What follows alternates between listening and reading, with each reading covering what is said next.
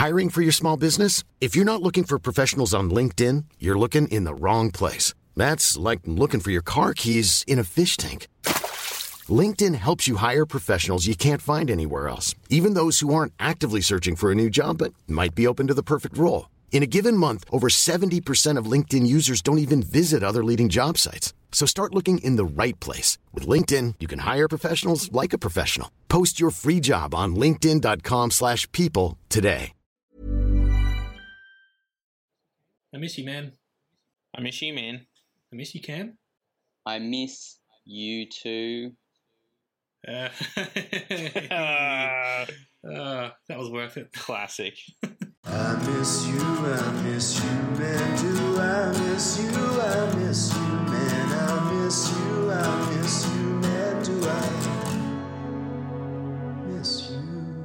Hello, welcome to I Miss You, Man. My name's Lonnie. I'm here with my friend Dylan. How you doing, Dylan? I'm all right, Lonnie. How you going, mate? I'm not too bad. Dylan, what's That's this show normally about? Well, normally, Lonnie, it's just uh, just you and me most of the time. Hmm. Um, you know, just two mates, just two buds.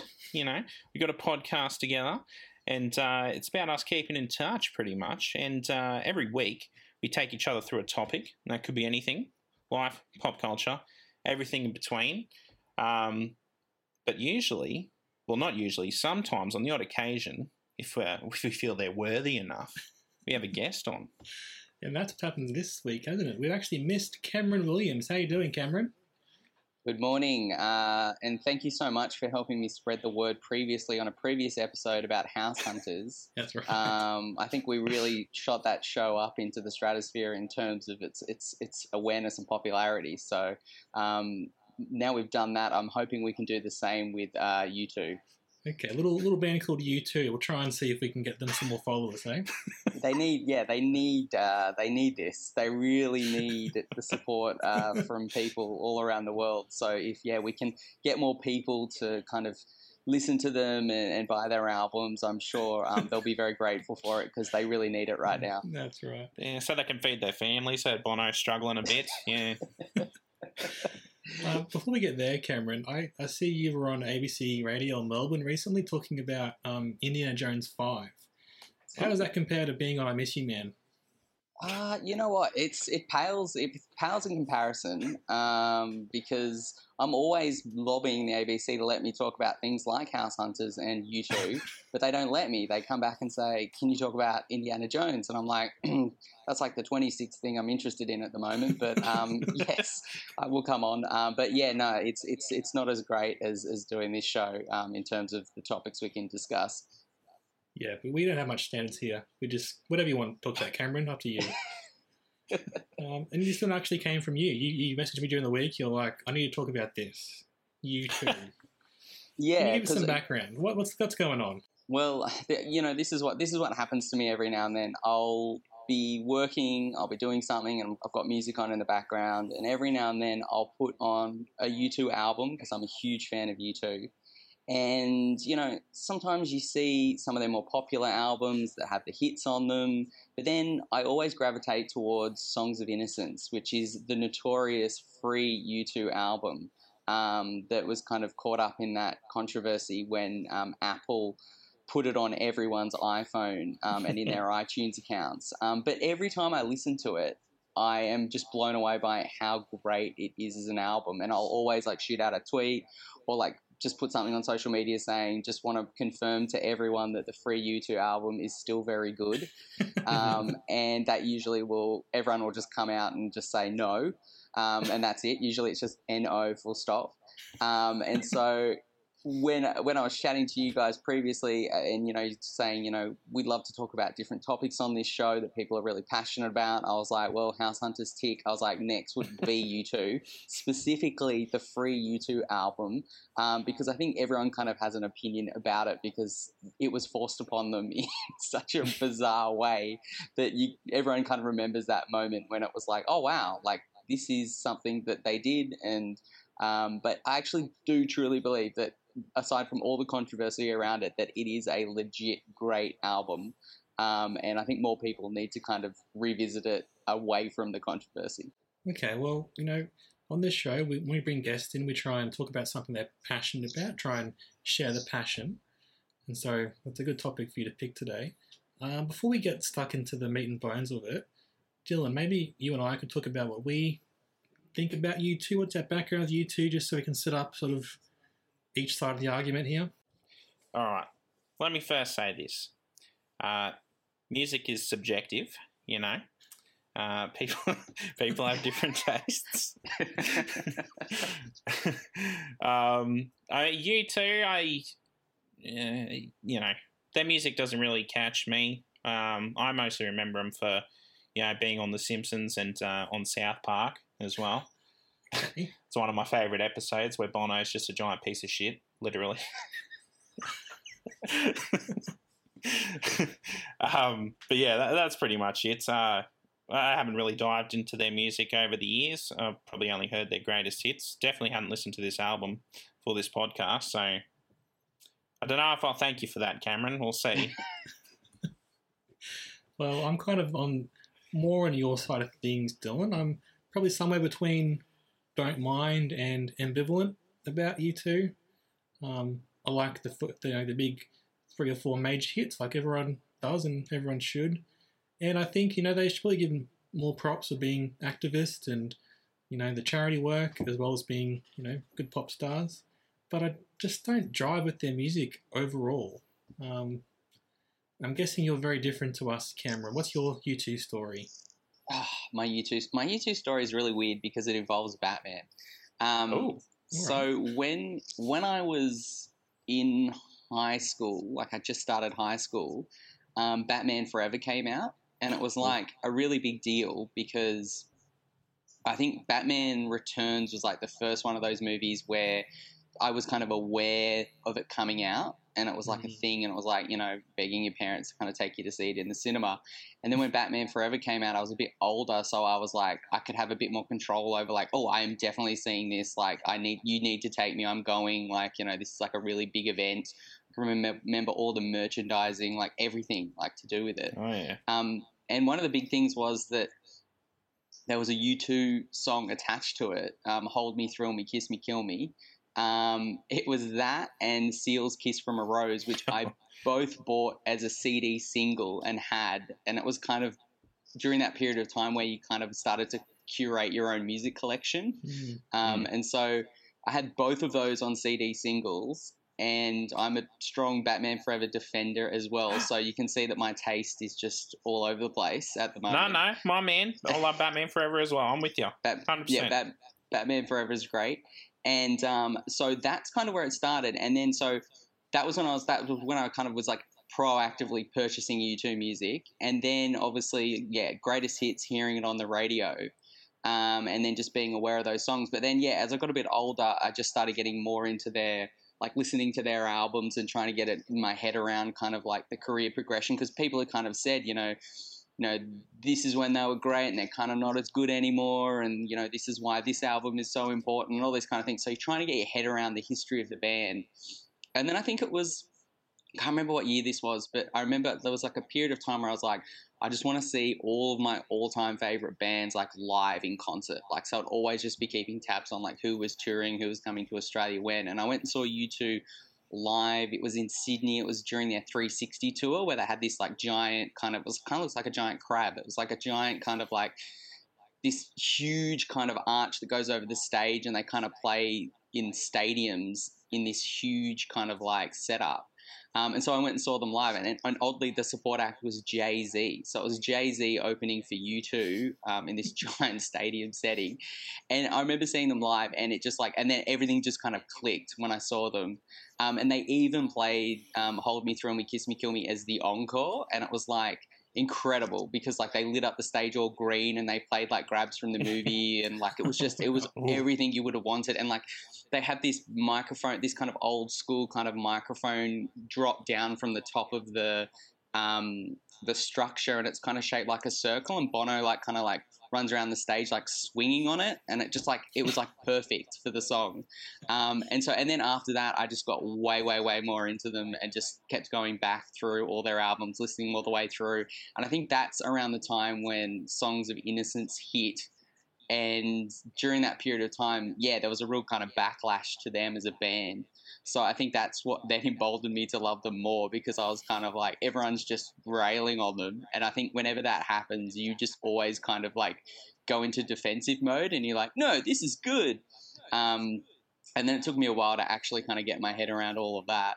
Um, but then I actually saw them in 2019. At the end of 2019, they came back to Australia, and I saw them again for their Joshua Tree um, anniversary tour, which was amazing. And that was kind of the last time I was in like a big, huge space with like hundreds and thousands of people. So um, that was like that. That was a great memory already, but now it's even stronger because it was kind of like it's now this like relic of like the old times, which is really bizarre. So um, that is pretty much my my U2 history. So it goes all the way from Batman Forever to uh, pre pre pandemic state as pre pandemic stadium show. Gee, that's a pretty pretty hectic life you've had there, Cameron. I also have to have. I also have to put this on the record too. That um, when Batman Forever came out, yes, I did collect all of the glass cups that McDonald's released, um, which was a um, they released a series of collector cups that had like what they were glass cups engraved with all of the different characters from the movie, and um, we got every single one. And I think they're at my dad's house at the moment, which I will be next time I visit. I'll definitely be lifting those um, and, and reclaiming them at some point. You're gonna have the heirlooms, bloody hell. um, okay, that's interesting, Cameron, because um, yeah, you're obviously a little bit older than than Dylan and I, but it's not like you were there from the beginning with U2. You you came to them at the they came to you at the right moment in your life, clearly.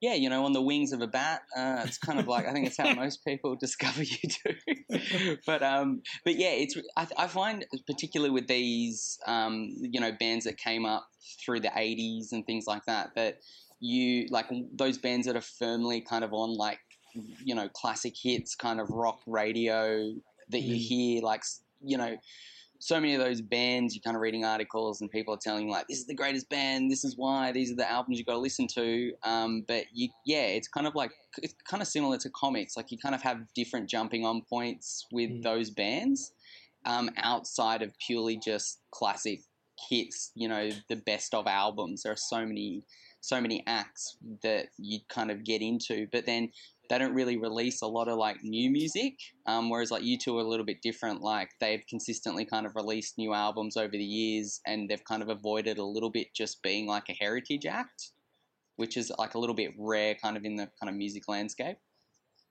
I think that's a fair enough point. Um, and it's interesting what you're saying there about the fact that U2 are kind of uncool-ish, and the fact that that album especially was had a furor about it that made you like it even more. It's kind of similar, I think, to Dylan and liking Speed Racer. Um, his favourite topic to bring up every episode on this podcast. oh yes well you know i am team speed racer as well so i Oh, think um, thank you. the um the Wachowski sisters, I think you know it's one of those things where I'm constantly going back and looking at the the films that they made and going, geez, they really knew. They always you know understood the assignment, and um, every single movie that's being, every single blockbuster that's being made now is kind of like aping on their their style. So Mm. um, yeah, Speed Racer, Spe- Speed Racer, possibly the U2 of film, maybe. Um, we'll have to wait and see. Oh no, maybe from Lonnie's perspective. Um, uh, Cameron, you when you asked us to look at this this week, um, I think Dylan and I both just uh, listened to the album, but I do remember the whole iTunes thing when it happened, but I didn't look into it again. Can you give us a rundown on what that whole debacle was? Yeah, so basically, so U2 have like history with Apple in that they had used one of their songs in one of those like iconic um, iPod commercials where it's kind of like the silhouettes dancing, but you can see that they've got the Yeah. kind of iPods in. Yeah. And so apparently, like U2 are pretty tight with Apple for a really long time. And Bono was kind of on the record talking about how much he loves Steve Jobs. So already, like that's not really gonna. That's not really going to help U2 too much in the cool stakes um, being best mates with, with Steve Jobs. Um, but I think as time went on, they kind of maintained that relationship, and Apple were always kind of doing things with U2. And then, yeah, they released they released I think there was like a whole bunch of different things that happened around U2, but one of them was that they released like a special edition iPod that was like red and it was tied to um, I think one of U2's charities. But then um, I think it was around 2014, I think it was. But Apple basically came out and said, you know, U2, we've got a gift for everyone. And they announced that they were going to add the new U2 album, Songs of Innocence, to everyone's iTunes account um, whether you liked it or not. So everyone just woke up the next day and you had a new U2 album in your iTunes account, which then I guess could then be popped across to your iPod or all your different devices. And yeah, there was an immediate backlash. Um, so people basically just said, "We don't want this," um, and I think it really uh, flared up in the kind of the anti U2 crowd. But also, um, it, it brought up all these questions about you know privacy and and Apple's ability to kind of like you know just nudge their way into mm. everyone's private space, their music taste, their accounts, their phones, all these kind of things.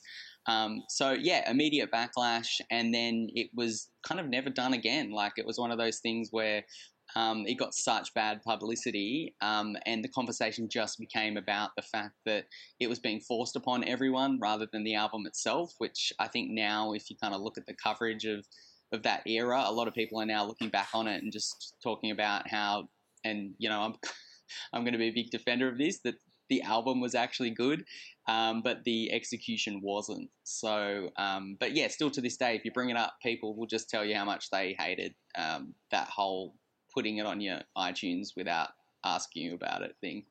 Yeah, what are your thoughts on that, Dylan? The, the fact that it was put on people's phones and iTunes without permission? Yeah, I mean, I think if they'd have just done it like, hey, if you've got an iTunes account or something, you can, you know, go onto the the App Store, the iTunes Store, whatever, and download it for free. If they'd have done it that way instead of like force downloading it to people's iPhones, mm-hmm. I think it would have been different. Um, that's probably how they should have done it, but yeah, they just took it a step too far, to be honest. Yeah, that's fair enough. I think what you're saying there, Cameron, it's like a perfect storm of having U2. Bono kind of gets a bit of flack for being annoying. The band was a bit older at that point, like been around for a while, people a bit sick of them. And then iTunes privacy issues, that is always going to be an issue, I think, with um, technology. People, yeah, it's a contested space. A perfect storm, I think, of um, all those things coming together. And then the album itself gets lost behind everything else. What do you reckon? Yeah, I think it. I think it's it's a really interesting kind of like case study in timing, but also like what would then become the norm, right? Because um, there's a really great article that um, the the music writer Stephen Hyden wrote for Uproxx, um, and in this article he wrote I'm just going to quote from it. He wrote, But U2's biggest mistake was failing to grasp a fundamental truth of modern consumer culture. People now care way more about their phones than any individual album, even an album they might actually want.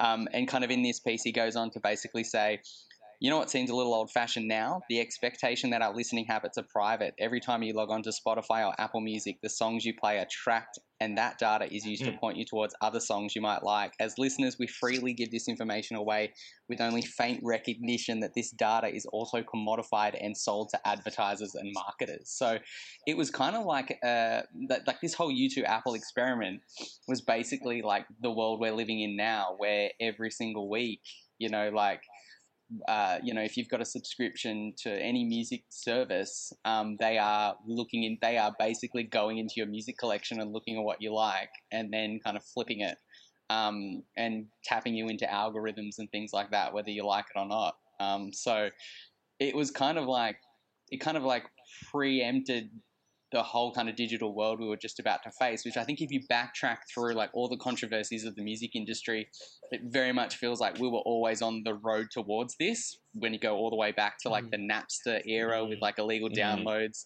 and then the rise of iTunes and then the forced U2 album and then just the dominance of Spotify and all these streaming apps. Um, that was the road that we were always on. And along the way, we just kind of had these like spikes in controversy where people were just really mad about it for a little bit. But then eventually we just kind of stepped aside and were like, okay, like, mm, mm, it, whatever. If you make it easy for us, we'll just let you snoop around and put hmm. things in our accounts, whatever. Even removing songs. Um, I'm always blown away, especially on Spotify, when you go into an album and every single track is there except for the big hit. And it's Yeah. because there's some rights issue, or like someone doesn't want to pay, someone wasn't, someone doesn't want to give the the all the money to Spotify for whatever reason. It's really it's super bizarre when you see those darked out songs and you're like, wow, like this sucks. Yeah, U2 this this story is of a flashpoint in the in the music wars, isn't it? But um, the convenience of Spotify that's going to win out, isn't it? Yeah, definitely. And also, I think it's really interesting now when you're seeing a lot of musicians uh, take control of their masters. Um, And Mm. like, I think what Taylor Swift's doing right Mhm. now is a really good example of this, re-recording her albums, and just how much money there is in like controlling the rights, the publishing rights, but also just the what is it like kind of like the uh like the like if you own the estate of like an artist that's passed away and how you can kind of sell off the rights to that music and I read a really interesting article recently where um, I think Bob Dylan sold off his publishing rights for like three hundred million dollars or something to like one of these big kind of firms that handle a lot of these like music rights estate stuff. But then something similar has happened recently with the Beach Boys, and someone was like, "What are they going to do with Beach Boys music?" And apparently, a lot of people have kind of theorized that ever since uh, Fleetwood Mac's Dreams shot back into the charts because of TikTok, a lot of people that own the rights to these older songs are now trying to make that happen with these back catalogs so that they can get that like influx of cash from like everyone streaming you know older music that's suddenly become popular again and charting. So we're in this really weird space now where like the, the controlling your own music now and the way it's distributed is like really really more important than ever. And i think we're going to find out in the next few years too like what's going on with some of these streaming apps and and how much cash and things like that like artists are truly making after it's all kind of sliced up. Jeez, and that that's so far away from, you know, four blokes from Dublin or from Belfast, sorry, trying to make some music, isn't it? So It is, and I think that I think this it's a classic example of like the controversy around how it was released, how this album was released, Yeah. just completely overshadowed what's actually here, which is uh, what I think is like a really great late career album from from these Irish guys um, who are literally kind of really putting their hearts out with this album, which is why I kind of love it so much. Okay, well, let's get to the album then. Um, first of all, Dylan, what were your thoughts on the actual music that we listened to? U2? More like you poo. nah. nah, just kidding. Dylan, show some I'm just kidding. I'm just kidding. Had, had to get a little jab in. Uh, it's alright. It's fine. I mean, U2, again, music's subjective. Um, I'm not a big music head. Like, uh, I don't listen to like the intricacies of songs and that sort of thing. But to me, U2, they don't come across as very unique. Like, all their songs to me, they kind of sound the same for the most part. Like, 90% of their songs, there's like, there's like this uh, this scene in like a teen movie, let's just say. Um, a guy's upset a girl, they broken up, that sort of thing. And then there's like this uh, montage of them like, uh, you know, being alone and looking longingly in the distance and that sort of thing. You could put 90% of U2 songs in the background to those scenes, to be honest. Okay, he's, he's throwing down there, Cameron. What do you reckon? I don't. I think he. I think. I think Dylan's right. I think there's this element of U2 where they some of their songs play so big to like the mainstream, and and when I say that, I mean like you know it's that really big, broad, like kind of stadium rock music. Um, that I think when they actually started out as a band, like that was the complete opposite to what they were trying to achieve, and I think. And we'll get into this soon, but with Songs of Innocence, like that the album very much is the story of how they came to be as a band and the kind of music that they aspired to. But I think then what U2 became and, and what Dylan's talking about is that I think they reached this point, and I think it was around the time when Joshua Tree came out, where they were so ambitious to be like the world's biggest band that they just started kind of making music that was kind of like it just needed to fill that giant space of like stadium rock. And when you start doing that, like I think you lose touch a bit with why you started being a band in the first place, which I think for U2 is really well defined and clear cut in their story. And then I think that's why you get really great albums like Achtung Baby and Zooropa, because that's when they start questioning, that's when they start kind of losing their minds, questioning whether it was a good move to do that.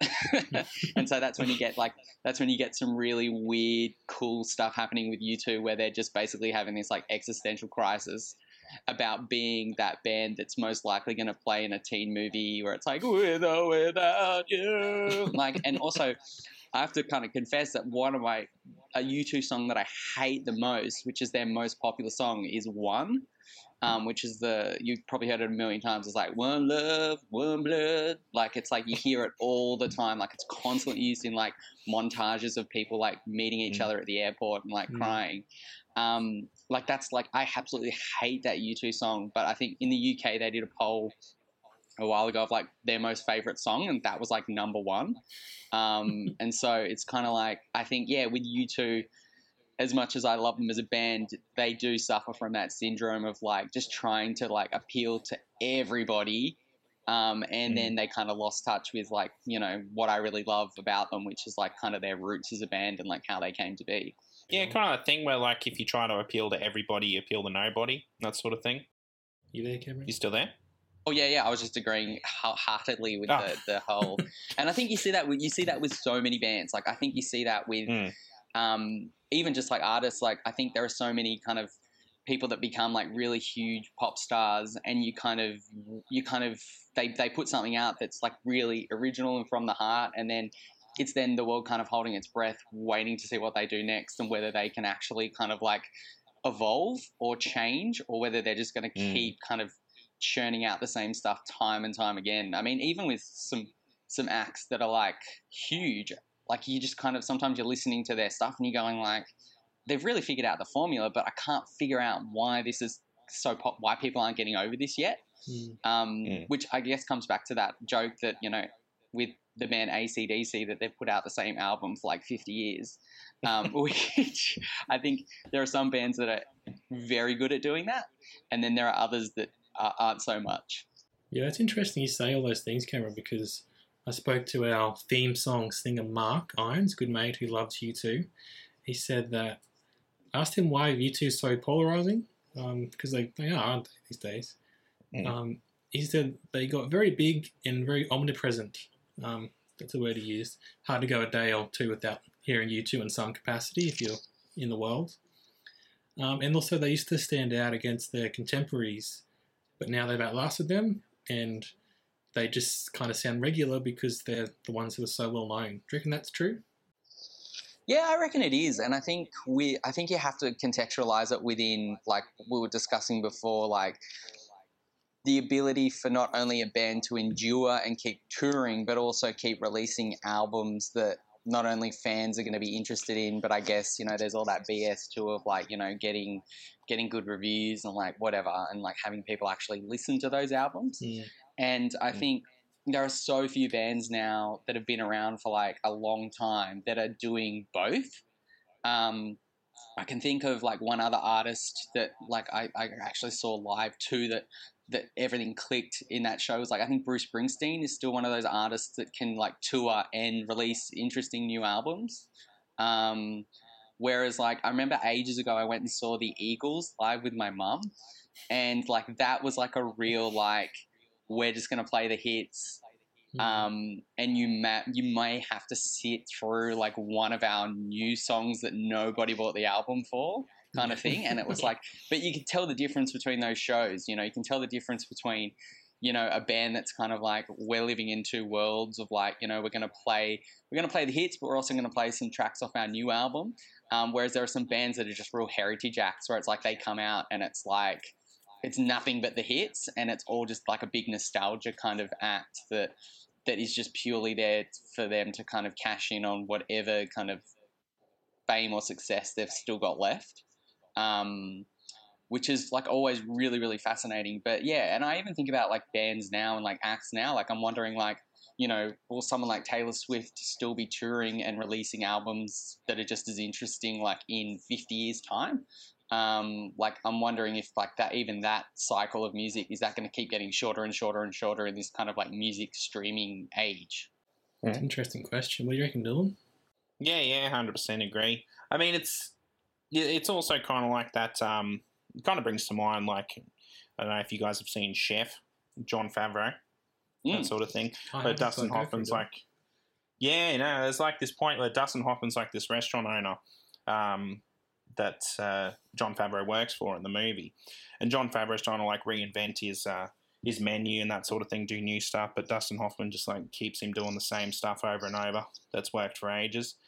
Um, and he's like, what happens if you had bought tickets to the Stones and they didn't play Satisfaction? You'd burn the fucking place to the ground. So, you know, you can understand why people tend to go with the hits more so than the new stuff and why they kind of get stuck in a loop because um, better to be safe than sorry, I guess. So true. The Stones are a really interesting counterpoint because um, I think they've released something like five or six albums. Like they, they consistently release music, um, but Mm. When you go to their shows, you can just really feel the oxygen kind of gets sucked out of the, the arena when they play the lead single off the new album. Um, Mm. and also too just i think it must just be maddening having to play even though it's kind of like probably the best job in the world like it just must be maddening to like have to sing like satisfaction like every single night for like your entire life even if even for artists that like have written like maybe songs that just aren't like the greatest songs of all time but people still show up for them you know i'm thinking maybe like you know like you know smash mouth having to play all star like for the rest of their lives like that that that's that's a path to madness my friends Not wrong. Um, again, I asked my, my mate Mark about this. Um, you know, have they been resting their laurels recently? U2, and he said they might have been doing that. Um, for after all that you can, all that you can't leave behind is what he said. They kind of gained to sound like a U2 tribute band playing a formula, but he did say they're still trying new things as well. So it's a bit of a, a push pull there. But yeah, exactly right. Do you do the stuff that made you successful, or do you keep reinventing yourself, perhaps to your own detriment? Mm. I don't know what I'd do if I was a world famous artist like this. It'd be a really difficult place to be in. Yeah, so I guess getting back to like Songs of Innocence, like as the actual album itself, Hmm. And I think one of the reasons why I love it a lot, and this is why I'm like, people need to revisit it away from the the controversy of how it was released, is that like it's one of those really rare albums where you've got a band that's like really long in the tooth. They've been together for ages. The lineup has never changed. Like it's always been the same. They've- It's always been the same band Mm. since they were like really young. Like they formed when they were in there. I think um, Larry, the the drummer, he was 14 when they started the band. So like that's how far back they go.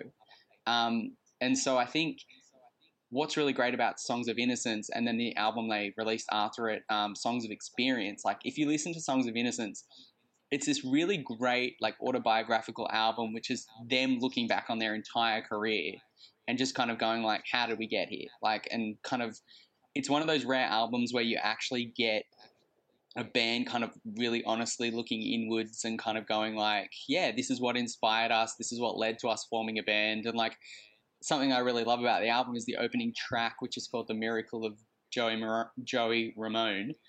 Um, it, it's the opening track of the album, and if you listen to it, it's them basically singing about this kind of legendary story that happened where um, the Ramones toured uh, Europe, and there's this really interesting thing happening in music at the moment where a lot of kind of music journalists are kind of looking at the way that different types of music kind of formed and became popular in the world, and one of them is punk. And um, some journos wrote this really good book a while back that was like kind of the oral history of punk music, and they started out with this thesis that like punk music didn't come out of the UK; it came out of the art scene of New York City, and basically they trace it back to kind of um, what was going on in New York in kind of like the early 70s that then led to the Ramones forming and then they tour they tour Europe during this period of time. And while they're touring Europe basically they play to all of the crowds in the UK that would then be full of teenagers that then would go to form all of the kind of punk post-punk bands. So like you know there's these stories of the Ramones playing shows and like members of the Clash and the Sex Pistols are in the crowd And then when they're in Ireland, they go to this show. I think it's in 1977, and like U2 like sneak in through a back door, and they get into this Ramones gig, and they had no like they, they had no money they couldn't get a ticket that's why they snuck in and so this opening track of this album is basically bono singing about how they formed a band when they were teenagers and he had like such low confidence about his voice and how he could be a lead singer that they were almost going to call it quits and then they saw the ramones play and then when Bono saw um, Joey and Ramone singing, he it all clicked. Like he knew that it didn't matter, like whether you were like the best singer or not. You didn't have to. Ha- you, you could be in a band and be a lead singer, and you could be a band like the Ramones, which is just like shut up and play, and you could do something great. And so that's what gave him the confidence to kind of become Bono. And so when you listen to this song, it's basically him just saying, like, singing about like you know that night and how they became a band. And apparently Bono stayed friends with Joey Ramone and most of the Ramones for the rest of their lives. Um, so they then later on in life became friends, which is like even more kind of incredible when you think about it. Um, but when we are talking before about how U2 got really far away from being that band, like when you think about where they where they formed and how, and you get that on this album, is that they very much came. They were like kind of like a punk band that formed like in Ireland in the middle of like one of the most tumultuous times in like Irish history. You know, like they had the troubles going on, where lots of cars were being bombed and lots of people kind of dying on the mm. streets. And so, if you listen to Songs of Innocence, like there's so many songs on that album. Like one of them's called "Raised by Wolves," which is basically a song about how Bono's friend um, and and people that they knew kind of were involved in really terrible things that happened during the Troubles. Um, even you know one of the tracks on Songs of Innocence called California. It's like a, the whole song is about how when U2 toured America for the first time and like they were just like crippled by the change in um, kind of atmosphere from Ireland to America. Like, in like Bono just sings kind of about how he spent most of the time just like in his hotel room, like kind of terrified of like what was going to happen um, to them out like when they left home, um, and just how much of a shock to the system it was to go from like the streets of Ireland where it was just like horrible to like California where it's like sunshine and beaches. And so I think, yeah, if you listen to this album, there's a story in there and it's them saying, this is how we formed as a band. And there's so many bits and pieces of the album where they're basically going like, we can't believe it. Like we can't, looking back, it's incredible like what we did. Um, even there's like a lyric in um, in the opening track where I think Bono says something like, "I get so many things I don't deserve," and like every time I hear that, I'm just like, "Oh man!" Like that just that's like a really nice little lyric that kind of sums up like a lot of what they've been through. Um, so yeah, that's why I think people need to kind of go back and listen to this because I don't think a lot of bands are doing this late in their career because they're putting out like books and podcasts and things like that. Looking back on their careers, they're not actually making an album that goes like, "Hey, let's let's use our music to kind of look back on our career."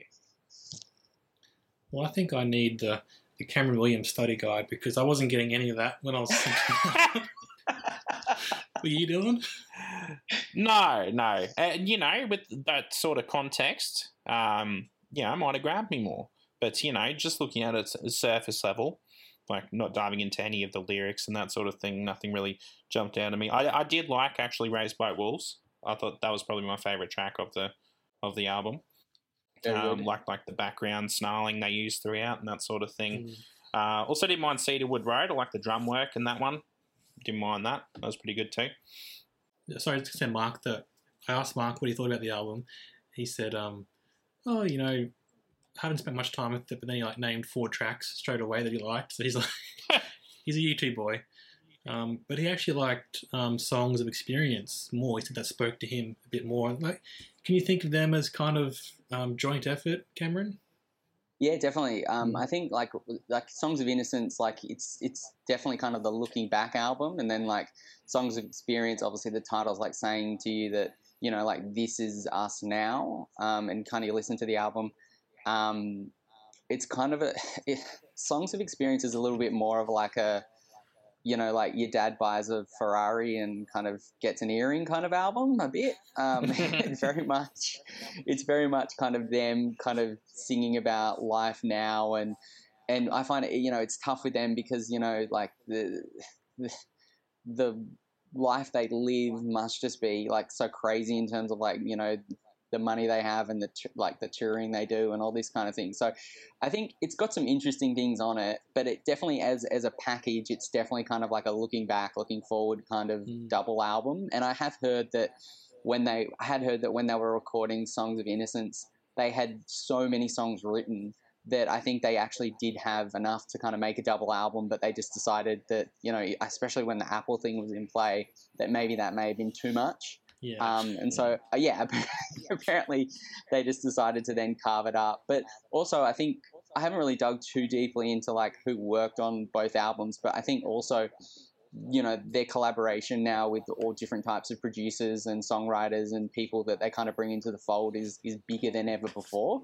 Whereas in the past, I think they all their albums were kind of produced by the same people over and over again, and they just kind of kept going back to the same producers. Mhm. Whereas now, I think they're working with more kind of like modern, kind of like uh, contemporary producers who have worked on like a lot of different things. Like I think even like you know I think is it is it the producer Dead Mouse? Like I think even he played a role in one of these albums. So there's like just so much more going on behind the scenes than ever before, which you like to think it's them being like, oh, we want to be a bit more contemporary, but also sometimes too, I feel like maybe it's also that youth and enthusiasm might help override some of the age going on in the studio.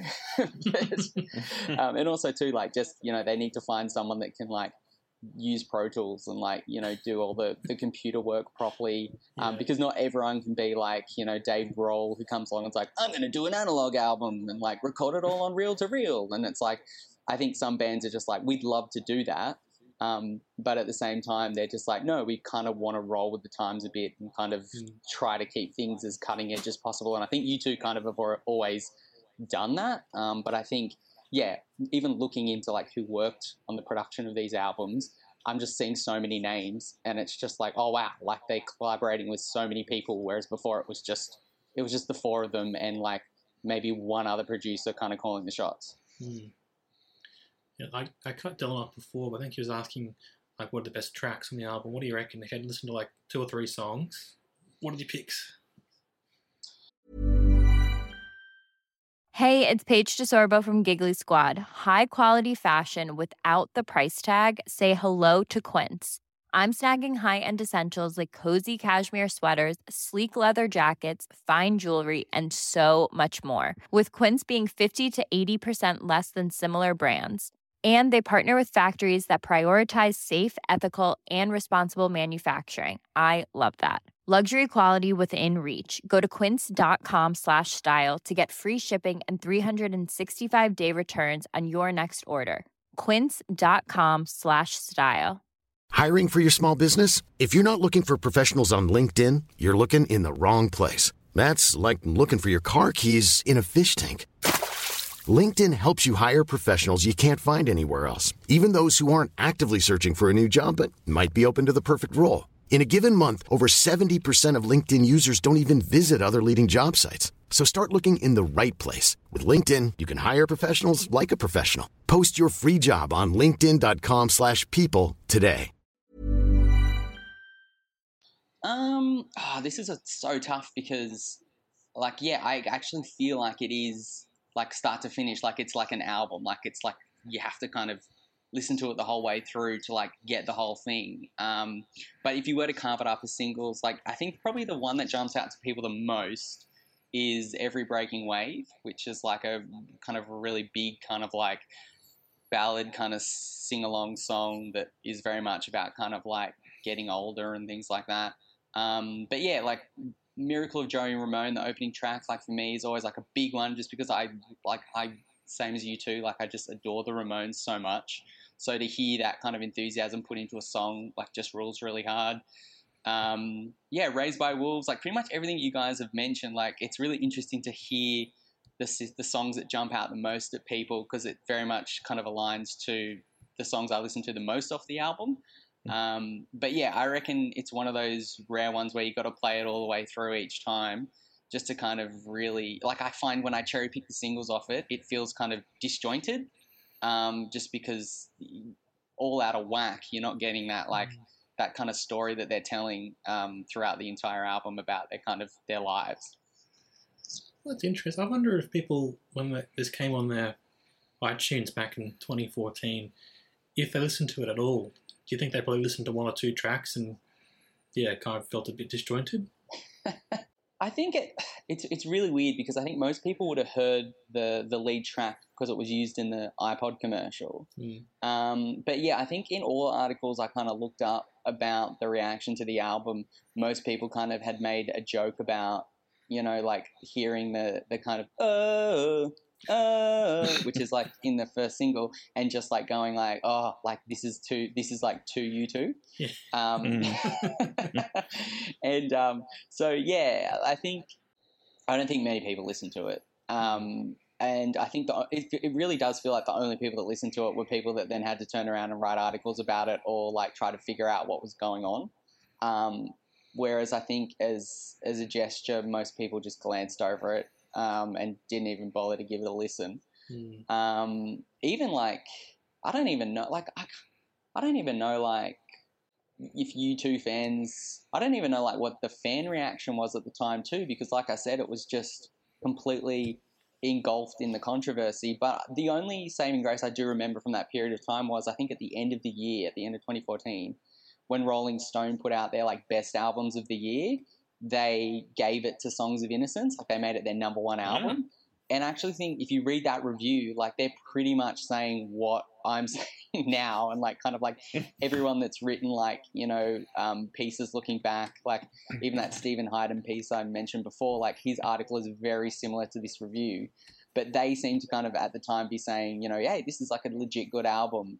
But then I think even that got trolled as well because a lot of people were saying like Rolling Stone are just doing this to like get attention Mm. because because because of the poor reception that the album had upon release. So again, like it then fell into that news cycle of like, oh, they're just doing this to troll us, like Apple trolled us with this album. Like you know, don't don't buy into it, that kind of thing.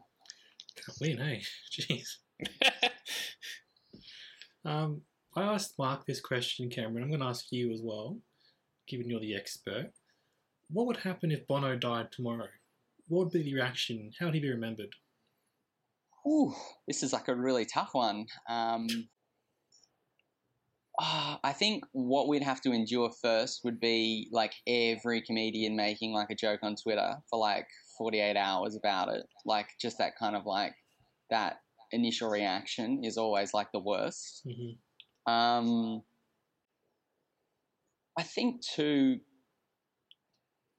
I think after that initial kind of react like that, that kind of like that cycle that they've all U2 have always been in, which is like people just taking jabs at them constantly, um, would be that you it would then settle more into the kind of like, hey, like this is why this matters kind of thing, um, and then I guess the fans would then have to come to terms with the fact that it probably would legit be over. Um, I don't think they could kind of do like a lot of. I, I don't think they could do like what ACDC did or what INXS tried to do, which is like Mm. try to replace him. Um, I Mm. think it would definitely be the end of the band. Um, and then I think after that, you would then probably see a massive resurgence in interest in their music um, as it gets played endlessly by kind of radio stations in tribute. Um, I think all those things are kind of a big part of that music cycle. And yeah, like you hear that story now that, you know, a lot of artists, their profits, like they just go up um, in death, which is really fascinating. So yeah, I think we'll definitely get that. The initial kind of gross jab Mm. jabs jabs at U2 reaction.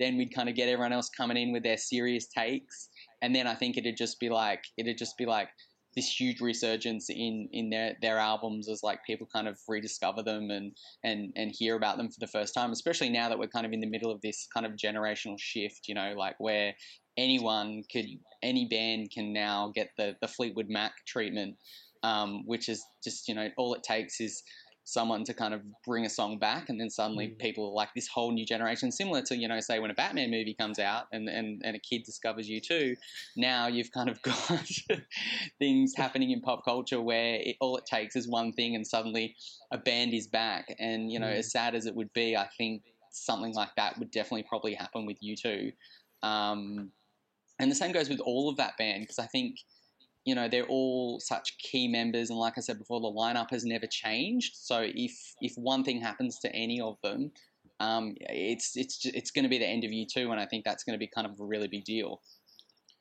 Yeah, I don't wish anything bad happened to Bono, but um, my uh, my thought was like, yeah, at the moment they're in this sort of uncool space, but they'll all change when they're not around anymore. I think there would be a resurgence. I think people they might be sick of Bono for certain reasons at the moment, um, but yeah, if he if he passed away, then all, all going to change. And I think you'd have more of a focus on the music rather than the man. Yeah, and I think we we have to talk to a little bit about the the Bono factor of it all, and I guess like U2 as activists, Hmm. um, like ha- like having been to two of their shows, like it really, like it's one of those things where you're like heart is in the right place, but it, it, there's like kind of like they kind of mastered like the performative kind of activism that I think mm. is like really hard to do like in a sincere genuine way. And like when you like when they do it during their shows like it just interrupts the flow of the concert so much that like even if you're like the biggest hardcorest like U2 fan you you don't mind Bono at all like when you're sitting through these kind of things you're like ah this is really good but you're like damn I just wish they'd be like a minute deep into the next song already like it's just Yeah. it's just a really fascinating part of their kind of their stage performance and their persona. But you even look back at like um like every now and then like I'll go back and watch like old concert footage of U2 and like a lot of people forget that like one of the ways they broke out as a band was at Live Aid. Hmm. And so, like, a lot of people, like, the same day that Queen played Live Aid, and there's like all that iconic footage of Freddie Mercury doing his thing and getting the crowd to sing back and all that kind of stuff. Like, I think in that same day, like, U2 had kind of played the main stage of Live Aid, and they'd basically just like blown every band off the stage. Um, but what happened was, like, during that performance, like, Bono jumps off the stage and goes down into the crowd and pulls a girl out of the crowd and dance like slow dances with her like in front of everybody.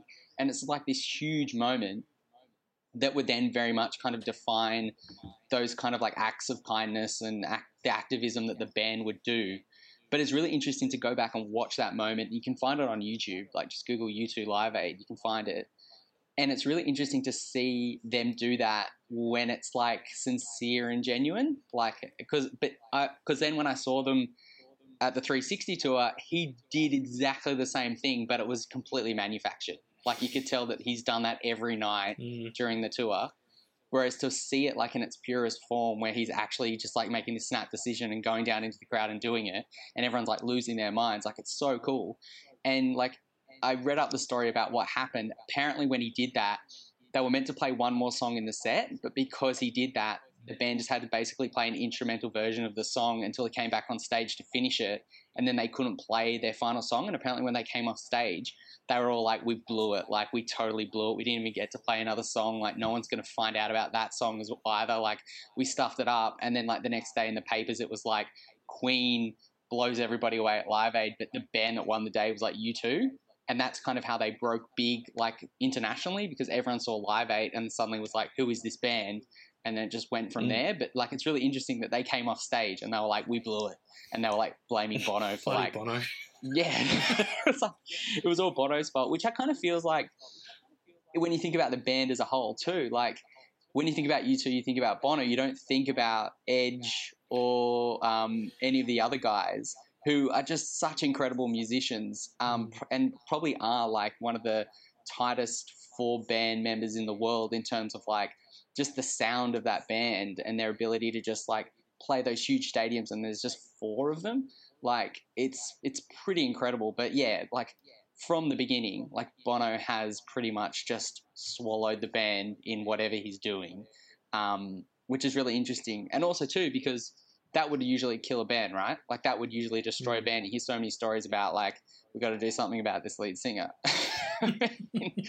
Bono could have been booted out of a van in ireland like such a long time ago but Mm. there's something there that they're like like they like he's kind of like that i don't know is he like the idiot mate where they're just like we love playing in this band and we'll just put up with whatever bono does. And i think that maybe that Live Aid example is like how they kind of go how they kind of justify it. They're like, oh, we blew it, but Bono did his thing and it worked, so we'll just keep playing together. Well, I guess it works, yeah. I asked Mark about that as well, about, you know, the Bono, he said if he passed away tomorrow, there'd be jokes and memes about it, like, like you said, Cameron, but also he'd be remembered as the greatest frontman of all time, perhaps, one of the, at least. Oh, And yeah, one of, yeah. One of, yes, sorry, one of. and um, an activist who achieved immense outcomes through tireless effort, um, which I think is fair enough. Also could have mentioned this weird thing about U2 and, and Bono as like you know activist and about humanity and social change, etc. And all those things are quite in vogue these days, especially. But yet, U2 is still kind of hated for it, even though that's a popular sort of stance to take for musicians these days. Is that just that thing you're talking about? Is like people don't see it as sincere, or even though it's like a good thing to be doing stuff for charity, Bono seems like an idiot, so people don't respond well to it.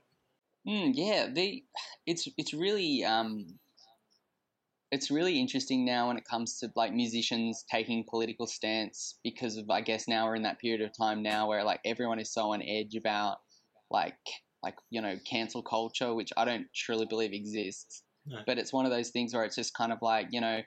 I think there was an there was like a singer that like went to the the Capitol march in the US and got in like a whole bunch of trouble from his label because he went to that. Um, even like the whole Taylor Swift thing where she like put that link up on her Instagram for people to register. She like finally made a political stance after like not making one for ages. Um, and so yeah, like you said, Lonnie, it like definitely feels like now there are more kind of there's a more strategic approach to kind of activism in music. Um, whereas I think with U2, it, it, it's always been there since the beginning, and I think it's just purely because of like where they came from. Like I think Mm. if they hadn't Mm. been kind of if they hadn't kind kind of come out of Ireland during that time, and you know the troubles and everything, all the unrest that was going on there, I think that really like energized them to like bring attention to like weird, like really terrible things that were happening in the world, and like. I can't fault them for that because, like, you know, that must have been such a horrible time. And for them to then suddenly get this platform to kind of go, like, to bring attention to what's happening in their own country, but then go, hey, maybe we could do this for other countries, like, that can only be a good thing. But then, like, when you see it kind of done large every single night on a stage in front of like hundreds and thousands of people, I think the more that happens, it the more disingenuine it becomes. And like I said, like yeah, having sat through some of their kind of like political moments during concerts, um, it just it just comes crashing in in a way that you just you expect it from U2, but when it's actually happening to you and you're in the crowd and you're like you just want to hear them play some songs, and also too the songs are political as well. Like it's in the music already, Mm. so it's kind of like when they play Sunday Bloody Sunday, it's kind of like it's kind of like whoa, this is such a powerful song.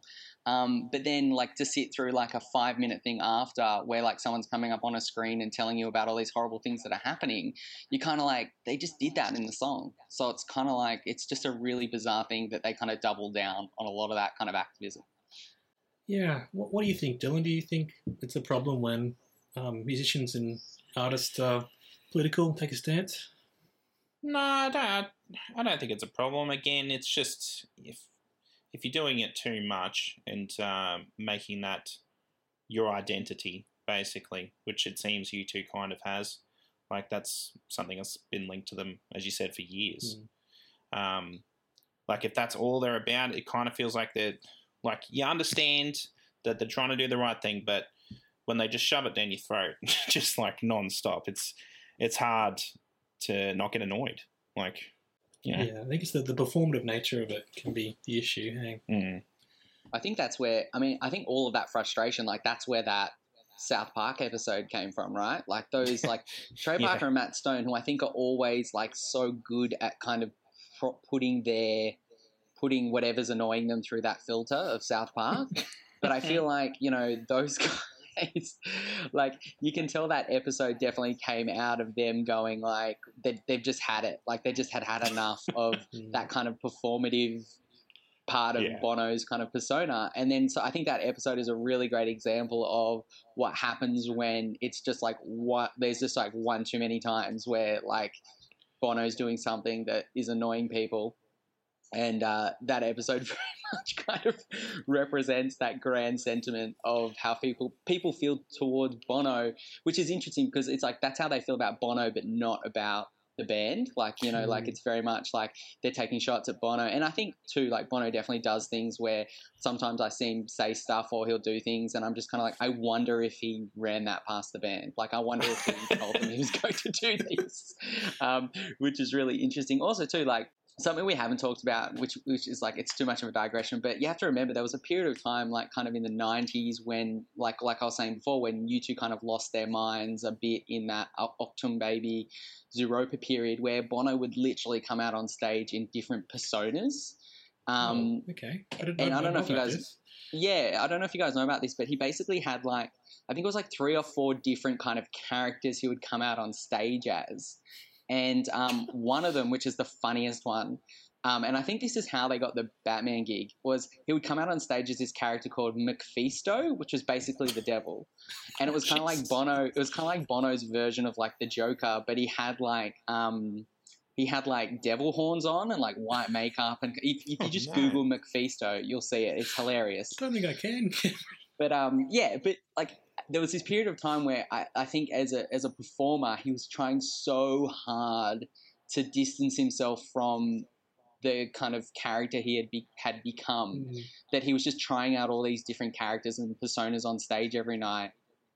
And um, and also too, you have to remember, U2, speaking of their activism, they went through this period where I think it was during the Zoo TV tour, which I was too young to, to go to or remember, but um, they would do this thing in between their songs where they would like get like a phone on stage and they would like call like world leaders and things like that, like leave them a message, um, which which again, like if you're watching U2 play live and you have to sit through ten minutes of Bono like leaving a message on like, you know, like Bill Clinton's phone, um, like you know, Mm. it, like I said, it's going to interrupt the flow of the concert. But I have to think there is a period of time, kind of in Bono's career, where I really do think he kind of lost his mind trying to separate himself from like the the activist guy.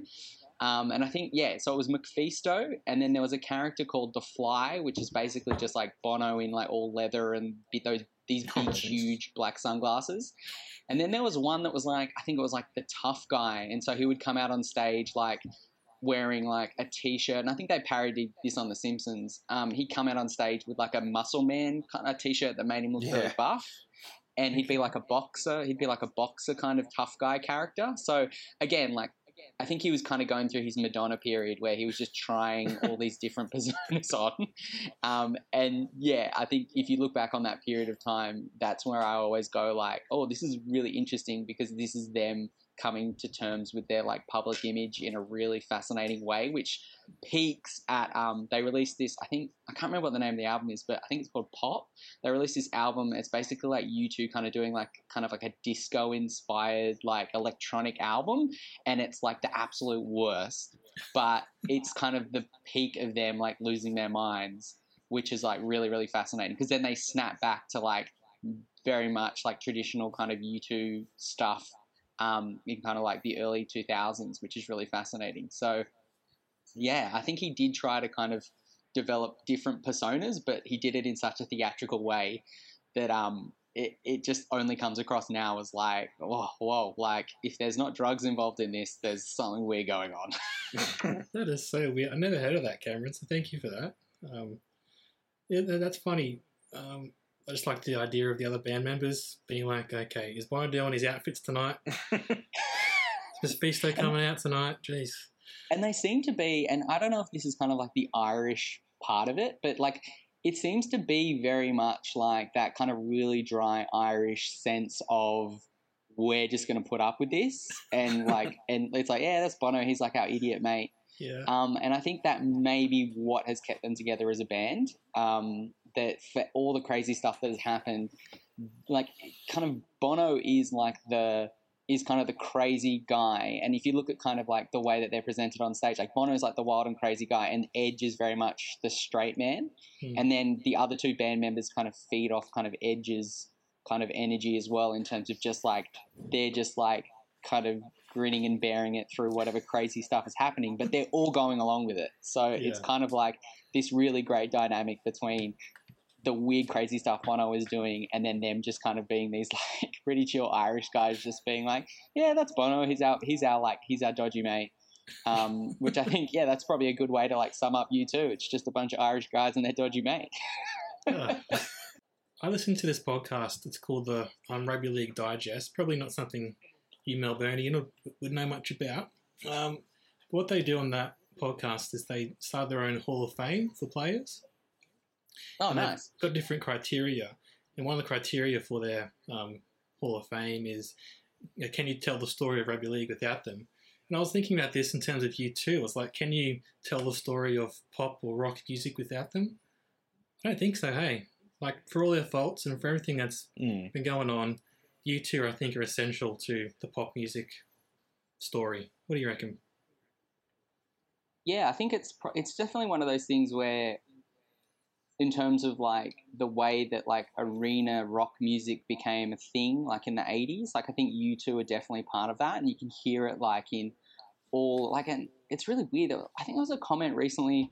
It's like a weird band to reference, but I think like it was like the lead singer of Maroon Five recently said something like there are no bands anymore or something like that. Like there's no like rock bands, like new rock Mm. bands anymore. Like it very much now lives in that kind of indie band camp kind of world now, um, which is like it's it's hard to get your head around. But I think when you do dig down a bit, like yeah, like off the top of my head, I can't think of too many like bands that have broken out in a really big way like bands have in the past, like where they're playing like big, huge shows. Like they're not just playing like clubs and stuff like that. Even you know the idea of that now is like hard to fathom. Mm.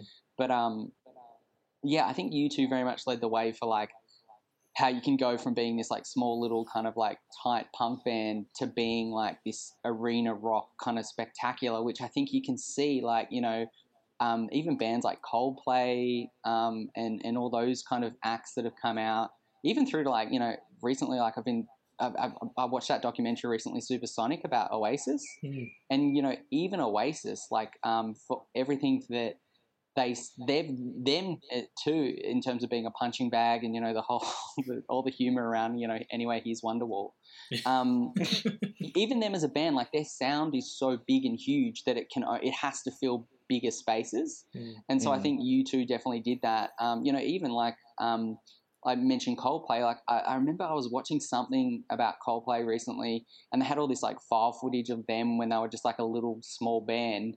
And like you see interviews with like Chris Martin and, and some of those band members, and like as much as they were like, oh, we're just like a bunch of like university mates starting a band, like you see these interviews, and like there's everything they're saying, like they've got ambitions of like playing stadiums and like huge shows. Um, and it kind of feels like that comes back to kind of like the way that kind of like U2 and similar bands of that era kind of like led the way. Um, but yeah, I don't think you would see many bands kind of playing these big, like bands of U2's level kind of playing these big, huge stadium shows if they hadn't kind of led the way with like what they did. Um, and you know, when I talk about this, it's kind of like they definitely had a period in the 80s where they kind of went from like just doing like their usual kind of stage shows to doing these like big ambitious huge you know like i mentioned the zoo tv tour before like that was like you know the stage setup for that was like tv screens and like huge like kind of multimedia displays. So i think yeah in terms of like music they definitely led the way of how you could kind of take that sound into those bigger places and like put on a show. I mean the 360 tour that I saw, um, I remember reading an article at the time saying that tour was so expensive to put on that they were operating at a loss. So like that tour made no money um, because it was all just going back into um, setting up this huge claw crab stage thing like in every country they went to. Um, so again, like that's how ambitious it got. Like that they were like putting on a show that like made zero money because it was so elaborate and expensive. I reckon the MacPhisto costume was probably elaborate as well. So. Do you want to know something funny about MacPhisto? The way they do it now, he, he brings MacPhisto back, but the way he does it now is he comes out on stage and he basically, this is like, this is so hilarious to explain, but he basically comes out on stage and opens an iPad and does like a filter on his face, like an Instagram filter, and the fil- the filter is MacPhisto, and like so up on the big screen, it's Bono's face, but it's got like the white paint, the lipstick, and the horns on it, and he basically gives like a little speech, like as MacPhisto, um, and they usually do it right before they kind of dive into one of their songs that's kind of like got a bit bit of like kind of like an edgier feel to it. Um, but yeah, so MacPhisto has now evolved from him being kind of in, in makeup and costume to being an Instagram face filter on an iPad. Um, and I actually heard a really funny story one time. Apparently, he, they were doing it live, and apparently he forgot the password to the iPad um, that he like does it on. so he's on stage trying to figure out how to open this app to do this face thing on the big screen, and everyone in the crowd's just like, "Come on, Bono!" Um, but yeah, so even that is kind of a really good example of like how the band's kind of like gone in a really weird direction when it comes to like one of their ideas and like technology. People in the crowd are like, "Don't, it's okay. Don't worry about it. We, we'll just imagine it. don't have to see it. Bono, just sing your songs, mate." Yeah, it's um yeah, shut up and play the hits. That very much kind of Mm. becomes kind of like that becomes a big theme with a lot of these bands. Like all these bands that have been around for like decades that are still touring. Mm. Um, you very much have that feeling. You, you have that feeling all the time in the crowd um, of you know that you just want them to do that. Um, and then yeah, and sometimes you're like, yeah, like I really like the new album. Like play some of those new songs. Um, and it was really interesting when I saw the Joshua Tree tour that's a tour where they come out on stage, and a lot of bands do this now. They just play one of their biggest albums all the way through. Mm. So they come out on stage, they play Joshua Tree from start to finish, uninterrupted, and then at the end they have like the encore is basically like them just playing the hits, um, which is a really interesting way to do it now. And I think other bands like I think Weezer did a tour where like every tour was a different album, and every night you would go and just basically see them play an album start to finish. Um, and so I think that's becoming a really big thing now too, where it's like there's enough time for bands to go, oh, this is the 20th, 20th anniversary of our album. We're going to do a tour, and it's just all about that album. And it's going to kind of play into that kind of nostalgia cycle of like people showing up to see a band play their favorite album, but you're not getting caught in that weird nexus of like, shut up and play the hits. Yeah, and the the crowd knows what they're getting in for, which is what they Mm. want. They want to play the hits. Yeah, interesting. Now, are there any final thoughts you want to say, Dylan? Um, I've got uh, a slightly newfound respect for U2, thanks to you, Cameron. So, if nothing else, you, you've achieved that today, mate. I'm just loving that we're at the like you know in terms of the Venn diagram, we've got Batman Forever, we've got Speed Racer, and now we've got U2 kind of intersecting in this really interesting way. And you know, I feel like the world would be a better place if we all just kind of brought together these passions and just let them overlap and and just enjoy it. Yeah, absolutely. Your Like what you passion is our like. passion. What we say in this podcast. Do we? Yeah, yeah, yeah. Dylan. Of course we do. okay. Yeah. No, that, we say that all the time. That's our, that's our catchphrase. Yeah. Print it on t-shirt. Is there anything else you want to say, Cameron, before we wrap it up? Um, I, I would just say, you know, when you hear someone mention the free U2 album, don't immediately go to, you know, your your glove box compartment full of jokes about, you know, it being forced upon people. You know, give it a shot, have a listen to it. Um, if you don't like it, that's fine.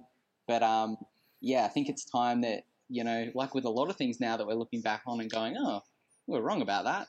Um, I think it's time to kind of let that free U2 album Songs of Innocence kind of have its time. Um, and yeah, thank you so much for bringing me on to defend it, um, which I will continue to do. And people continue to just write no. Oh, well, thank you for coming on, Cameron. That's been it's been great. And I think I'm with Dylan. I've got some new respect for U2. And this album in particular, I think I might be able to listen to it with a bit more insight now, which is um, which is great. yeah, and also too, I think if you're going to go back, like you're talking about if Bono, if anything did happen to Bono, and we don't want anything to happen to Bono, but No. I think also if you go back through, like I think the albums that you think are like the big ones aren't uh, like they're there, but like go back through like I have to say if you're going to go back through my top five definitely would be go like Unforgettable Fire, Achtung, Achtung Baby, Zooropa, Joshua Tree, and then I would finish it out with Songs of Innocence. So it's Mm. there in the top five. So Jeez. that's where you need to go if you're um if you've, you've heard this and you're like newfound respect for U2. That's kind of the the running order. I reckon you can go back through and just have a good time. Well, there you go. Hey. Um, one last passion we have, Cameron, is Christina Ricci. Have you listened to? I think have you watched many of her movies? Because, as you might know, we've been doing a bit of a, a deep dive back into her back catalogue. So, if you want to find one to watch with us and come back on the show, that'd be great sometime soon. Yeah, well, I I think you, you know, knowing Speed Race has already been taken, um, I'm definitely down for uh, the one two of Addams Family and Addams Family Values. But I definitely Right, right. think I definitely think that um, Addams Family Values, the uh, the Wednesday Addams stuff in that one with Christina Ricci is is definitely good. But um, if you decide to do Casper, um, please do not contact me. Oh, Oh, okay. Controversial statement there, Cameron. Oh no, no, I've got a lot of love for Casper. I just think there's probably people better equipped to talk about um, how that film operates as kind of like an awakening for a whole generation. Um, Oh. uh, yeah, there's a there's a lot more going on with that movie than a lot of people realize. Okay, very interesting. All right, well, you can find Cameron on Twitter and writing for a variety of um, online publications and sometimes on ABC Radio in Melbourne, even though it's not as good as our podcast. we'll include a link to your link to your Twitter and everything in our show notes, Cameron. Dylan, is there anything else that we're on socially wise? oh, mate, I, think so. We're on Facebook, surely. Surely, yeah. Twitter, Yep. have to be. Can't not. Uh, Instagram, you'd think so, wouldn't you? Yeah, oh, you yeah. would. Oh, God, God dang it, that's that's incredible, mate. I What about TikTok? Are we there yet? We're not on TikTok yet, but I think maybe for Instagram we should um find that um, MacPhisto filter and, and do some pictures for, for the gram. Um, it'd, be, it'd be great if you give us a, a like and a follow on the on the socials and a rating and a review in the iTunes or wherever you listen to this podcast. Um, and tell your mates. Go back into the back catalogue of our show, not just you two, of you two, us as well. Until next time, I miss you, man. I miss you, man. I miss you, Cameron. I miss you too. It's even better the second time. I miss you, I miss you, man. I miss you, I miss you, man. Do I miss you? Hey, Dylan, I just wanted to say I have another podcast. You cheating on me, mate? Well, in some ways, I'm cheating on Sine and I only like you with you. So just wanted to let everyone know. Um, I always forget to mention it, but another podcast. It's a movie review podcast that I do with Sine, who's my partner, and also was on our Paddington episode a few few weeks back. Mm-hmm. Um, if you want to get amongst some really interesting discussions about the latest movies, um, that's the place to be.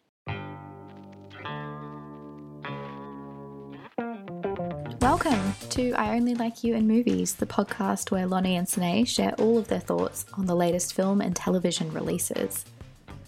Most of the time, we celebrate films that we love. You need to see this. What would you give it, Lon? Five stars? Yeah, definitely. Best movies you've seen in a long, long time. Other times, we have very different opinions.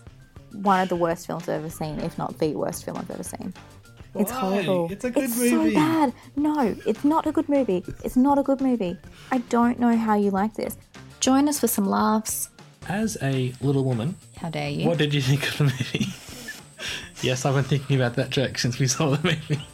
Look, I don't want to shame anybody, and you know, you got some feet stuff going on. That's okay, and maybe you don't. Maybe you don't, but like, maybe you do. You, That's- pr- you do. But here's one thing I'll say about the feet. Yeah. Right. You don't see feet on t- on TV or screen much, so Some thought provoking discussion. and then when it actually gets to that bit, you're like, oh, they're they're really doing it. They're really basing a whole movie on that on those two lines. Why do they have human boobs and human hands, but a cat face? Why are some of them wearing sneakers? Sine inevitably forgetting the names of films. The best thing about this film is that Sine definitely knew what it was called when we went to buy the tickets. Free tickets to Annihilation, please. They do make you angry. don't Synecdoche. It yeah. rained frogs. Uh, are you thinking of Magnolia? Yep. and occasionally a little impromptu song. Parasite, we're gonna go in people's homes and parasite, we're gonna have a creepy basement and parasite, there's a dog that eats a sausage. Parasite, it's the best film. Hey! I only like you and movies. Download it wherever you get your podcasts.